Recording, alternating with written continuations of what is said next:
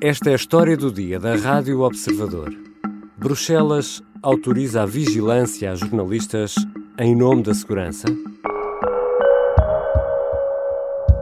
This is the legislation for the times we live in, not for the times we would like to live in. So we are here today to tell you why we are proposing that and why now. Viera Jourová é a comissária europeia responsável pela pasta dos valores e da transparência. A 17 de setembro do ano passado, apresentava em Bruxelas, como estamos a ouvir, uma proposta para uma lei europeia da liberdade de imprensa. A ideia da Comissão Europeia é defender o pluralismo e a independência no jornalismo. No entanto, a proposta que está em cima da mesa deixa uma porta aberta à vigilância eletrónica de jornalistas em casos de criminalidade grave e ameaça à segurança nacional. Em que medida uma proposta destas defende a liberdade de imprensa? Vou conversar com Rui Pedro Antunes, editor de política do Observador. Eu sou o Ricardo Conceição e esta é a história do dia. Bem-vindo, Rui Pedro. Olá, Ricardo. Rui, que importância tem o telemóvel e o computador para o teu trabalho? Olha, no meu imenso. no meu também.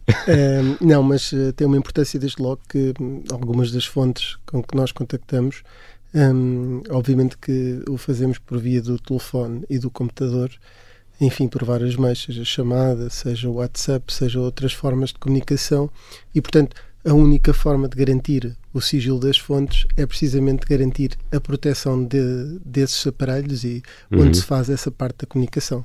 Esse ponto é muito importante para esta conversa, para esta história do dia, porque o segredo das fontes eh, de informação é fundamental para um jornalismo escrutinador independente, que é o jornalismo que todos queremos, não é? Certo, imagina, uh, nos cursos de jornalismo dá-se muito o exemplo do jornalista que que foi preso porque se recusou a revelar uma fonte, uh, mas que depois ganhou uh, a carreira a partir daí. Um, sem querer entrar aqui em, em, em nada corporativista, uhum. obviamente que a proteção da fonte é essencial para, para o trabalho jornalístico, porque muitas vezes quando alguém está a contar algo, é de uma organização em que está inserido, sobre uma estrutura de desfia, sobre alguém que o pode prejudicar, uhum. E uh, nem sempre é por estas coisas, às vezes também são questões de lana caprina, uhum. uh, mas a proteção da fonte é fundamental para chegarmos a essa informação. Se não houver essa confiança, não se te essa dão confiança informação, se perder, é? exatamente, os jornalistas perdem a base um, de, de, de, do acesso à informação. Uh, muitas vezes essa proteção da fonte dá uma informação mais limpa, uhum. permite até que a fonte possa ceder Uh, materiais, documenta uh, materiais do ponto de vista documental uhum. uh, que podem até comprovar aquilo que está a dizer, enquanto se a fonte fosse identificada, muitas vezes essa informação deixaria de passar porque ou ela poderia ser uh, sofrer represálias estar a dar essa informação junto à organização em que a está a dar, seja pública, privada ou o que for, uhum. uh, e, e, portanto tudo isto é muito importante para manter aquilo que é a liberdade de imprensa. Vamos dar aqui um salto a Bruxelas, precisamente para falar de liberdade de imprensa. O Conselho Europeu está a preparar uma lei europeia para a liberdade de imprensa. De onde veio esta necessidade nesta velha Europa democrática e livre?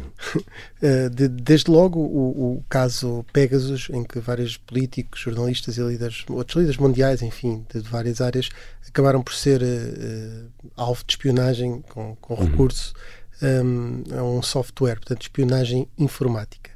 Um, e de facto, uh, também muito para há quem goste sentar ao lado dele a ver a final da Liga Europa, mas há quem, muito quem goste de chatear Vítor Orban e por razões muitas vezes legítimas, e de facto a Hungria e a Polónia, eh, que têm tido desvios àquilo que é o Estado de Direito, ehm, têm levado a própria Comissão Europeia, o Conselho e o Parlamento a tentarem legislar, ou, pelo menos uh, a abrir a discussão no sentido de tentar limitar esses abusos ao Estado de Direito. E um, um abuso que possa ser a espionagem de jornalistas, como aconteceu na Hungria, com, com, nesse caso Pegasus, levou a que um, a União Europeia olhasse para isto e no, no, no SOTEU, que é o uhum. State of the European Union, no, no Estado da União, Estado da União. Uh, von der Leyen chegou uh, no passado a prometer que ia olhar para isto e garantir as liberdades dos jornalistas e, portanto, na base, a ideia era boa. Wir müssen diejenigen schützen, die Transparenz schaffen, die Journalistinnen und Journalisten. Und deshalb haben wir heute eine Empfehlung zum besseren Schutz von Journalistinnen und Journalisten vorgelegt. Und wir müssen denjenigen Einhalt gebieten, die die Medienfreiheit bedrohen. E, e em traços gerais, o que é que é proposto? Bom, a primeira proposta que saiu da Comissão um, uh, dizia precisamente que os jornalistas um, uh, tinham uma espécie de proteção uh, e não podiam ser alvo por parte dos governos dos Estados-membros uh, de nem serem forçados a revelar uma fonte, nem uh, podiam ser alvo deste, deste software uh, de espionagem uhum. precisamente por, por, matéria de proteção das fontes, ou seja, que não podia ser excepcionado esse acesso aos jornalistas só por eles dizerem, bom, a proteção das fontes não permite e depois ir à volta e, e furar a confidencialidade jornalística um, com base eh, nesse software e com base nessa espionagem de Estado, não, é? não tem que ser uhum. criminosa, uma, uma, uma, espionagem. Eh, e, e, o que eh, a legislação vem criar logo é uma exceção. E essa primeira proposta da Comissão dizia logo que, um, por uh, imperioso interesse público, também cabe aqui, tem uma grande latitude, uh, e isso podia ser levantado no caso da, da, da, da proteção e da, da recolha de, de, de, material jornalístico, etc. E depois, em matéria específica uh, do, do software, do tal software de espionagem, dizia que, em caso de crimes graves, essa exceção podia ser levantada. E, portanto, esta primeira legislação, que depois ainda é aqui, eh, esta uhum. primeira proposta da Comissão, depois ainda é agravada, um, já tinha aqui margem para institucionalizar uh, quase uh, as exceções sobre as quais os jornalistas podem uh, ser espiados. Já voltamos à conversa com Rui Pedro Antunes, editor de política do Observador. Vamos tentar perceber como é que esta proposta que começa uh, por tentar defender a liberdade de imprensa acaba a abrir a porta à vigilância de telemóveis e computadores de jornalistas.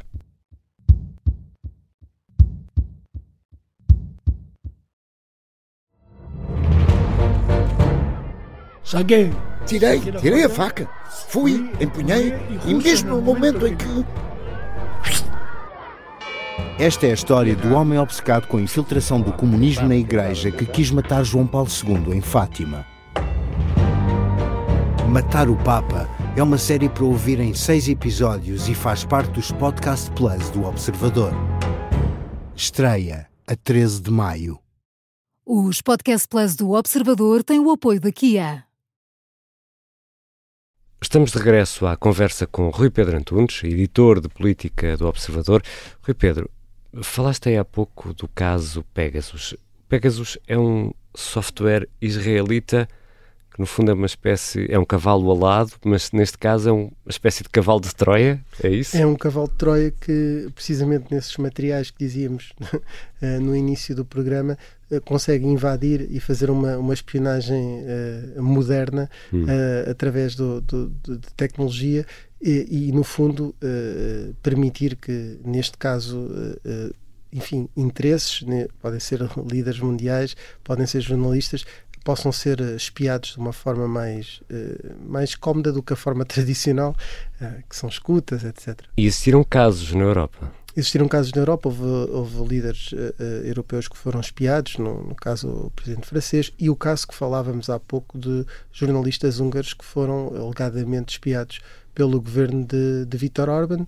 Enfim, foram vários casos por essa Europa fora um, que, no fundo, uh, acenderam uh, as sirenes uhum. de que algo podia estar a correr mal. Um, não era, não tinha como alvo este Pegasus os jornalistas, uhum. Uh, mas ajudou a que houvesse uma urgência grande a, tentar proteger de alguma forma a imprensa deste tipo de casos. Vamos voltar aqui à, à proposta, e isto tudo faz um pouco de confusão, porque a proposta, quando avança, tem uma boa intenção, acho que ninguém discorda uh, de uma proposta que defenda a liberdade da imprensa, mas depois deixa aqui a porta encostada para abrir a possibilidade de vigilância, vigilância de Estado, não é? Dos Estados aos computadores e telemóveis em casos de, de criminalidade grave ou de atentado à segurança nacional. Como é que tudo isto se mede e como é que chegamos aqui, Rui Pedro?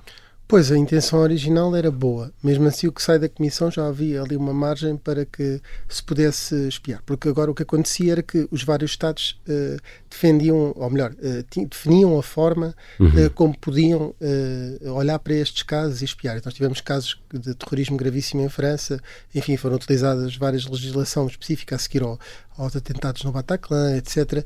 Um, e a seguir a isso houve, houve muita legislação no sentido de permitir ao máximo que secretas e que o Estado entrasse uh, dentro do, dos aparelhos dos indivíduos em geral. Um, e, com o tempo, naturalmente, que os, os países vão, vão se retraindo a tudo o que são uh, imunidades a algum grupo. E o que aconteceu aqui foi que, perante essa primeira proposta da, da Comissão, o próprio Estado francês, num, num documento que foi revelado pelo Politico, um, acabou uh, por manifestar a intenção de que eh, tudo fosse ficasse mais claro de que havia uma exceção para casos de segurança nacional, tal segurança nacional que tu falaste. Provavelmente, se isto começou porque a União Europeia estava, permite uma expressão, escaldada pelo Pegasus, a França, escaldada com os casos de terrorismo, uhum. uh, estava a entrar muito, uh, estava a levantar muitos problemas relativamente a isto, dizendo que tinha que haver equilíbrio e, portanto, pressionou para que este cerco aos jornalistas ou esta proteção, esta, esta cúpula uh, de vidro uhum. de proteção à volta dos jornalistas fosse sendo partida aos poucos e foi essa a intervenção de, de França. É curioso que Macron é o líder dos liberais e está aqui a meter mais Estado a olhar para cima dos cidadãos, que é tudo o que normalmente os liberais não querem. E ele próprio terá sido espiado, espiado no caso Pegasus. spyware, não é? Mas como é que nós definimos o que é que é segurança nacional? Onde é que, onde é que estão as balizas? É, são atentados? Ricardo, conspirações? Ricardo, pior do que isso é o seguinte, é que naquela proposta inicial que eu falava há pouco, um, a certa altura é permitido o, esta, esta espionagem em crimes graves. E não é definido crimes graves, mas enfim, uh, conseguem encontrar-se na legislação europeia talvez uns 10 crimes graves. Uhum. Uh, e agora, no último draft, no último esboço, de 16 de junho, que foi consensualizado por, por, por pelos países, pelos Estados-membros, nesse último draft, o que é, o que passou a estar contemplado são todos os crimes uh, pelos quais é possível pedir um mandado de busca europeu. Hum. Ora, isto aumenta para 32 crimes possíveis. Eu vou tentar explicar isto desta forma, Ricardo. A pirataria informática está lá. Eu não quero aqui fazer publicidade, nunca utilizei esses. Uh, uhum. Era até, uh, posso até dizer que foi em tempos, as pessoas não interessam a minha vida particular, gozado por comprar aqueles DVDs que existiam sem ir à pirataria. Mas há um jornalista que vá a um site daqueles do Sou Pobre, já não sei exatamente. Uhum. Uh, uh, Vida Tuga, não sei, tem nomes assim sempre muito, muito exóticos, uh, é onde se pode ver streaming gratuitamente. Isso podia ser um pretexto, porque a pirataria está lá, uh, ou, ou uh, para esse jornalista ser espiado. Ou seja, abriu-se demasiado o leque, a panóplia de, de, de, crimes possíveis. Claro, pois lá, imagina que um jornalista que tinha sido visto o carro dele numa zona de incêndios, porque estava lá uhum. a reportar, e era suspeito de um crime de fogo posto uma confusão. A partir desse momento, se isto avançasse, o foco posto é um desses crimes do mandato de captura europeu. Ou seja, uh, dava uh, legitimidade ao Estado-membro para que para entrar no telefone ou no computador do jornalista, tendo em conta este crime. Portanto, neste momento estamos num leque tão alargado de crimes, claro que há aqui crimes gravíssimos, que eu acho que nem um jornalista, obviamente, deve estar claro. uh, uh, uh, livre disso ou imune a ser investigado por esses crimes. Mas depois abre aqui margem para isto, não é? Isso aí é, é acaba por ser o, o leque de opções abriu imenso. E, e, todos os países concordam com isto? Olha, nós, eh, como a reunião é fechada, ainda está num, num, processo eh, muito, muito limitado do ponto de vista daquilo que é a informação pública que sabe. Sabemos que França, de facto, está a pressionar neste sentido. Sabemos que a Suécia, que é quem tem a presidência rotativa um, ehm, da, da União, do, do, Conselho da União, um, ehm, uh, eh, aceitou as propostas francesas e sabemos que se foi consensualizada uma posição no dia 16 de junho, significa que houve um consenso E, uhum. portanto, uh, não sabemos a posição portuguesa. Aliás, eu, durante os últimos dias, tentei uh, contactar um, os, os, a representação permanente de Portugal na, na União Europeia uh, para perceber qual era a posição uh, portuguesa nesse, porque eram eles que estavam presentes lá uh, nessa, nessa discussão. não conseguimos saber qual é. isto é do conhecimento do Estado português, esteve na decisão, a decisão ainda não está tomada. Uhum. Suspeito até que quando chegar a outros a, outros, a outras instituições europeias, como o Parlamento Europeu, Vai haver uh, forte oposição a isto? Era isso que te ia perguntar. Quais são os próximos passos? Bom, isto agora tem que ser discutido uh, entre o Conselho e a Comissão e o Parlamento. É assim uma, uma negociação uh, trilateral. Mas antes de, de passar a lei, à forma de lei, tem de ir ao Parlamento Europeu que no fundo a quem compete a legislação. E é aí que eu antecipo, eu já falei com outro deputado da LIB, que é a Comissão uhum. de de Direitos, Liberdades e Garantias, é a nossa primeira comissão aqui em, em, uhum. uh, do nosso Parlamento, mas no Parlamento Europeu, e parece-me que os deputados não estão muito entusiasmados com isto. Uh, com, uh, pelo contrário, têm problem, levantam alguns problemas éticos do ponto de vista de entrar no, no sigilo profissional dos jornalistas, e está a preocupar alguns deputados que ainda não querem falar em ON porque não conhecem a proposta final, mas antecipa-se aqui que haja problemas para quem quer ir neste sentido. Obrigado, Rui Pedro. Obrigado, Ricardo. Rui Pedro Antunes é editor de política do Observador e acompanha também a atualidade das instituições europeias. Esta foi a história do dia.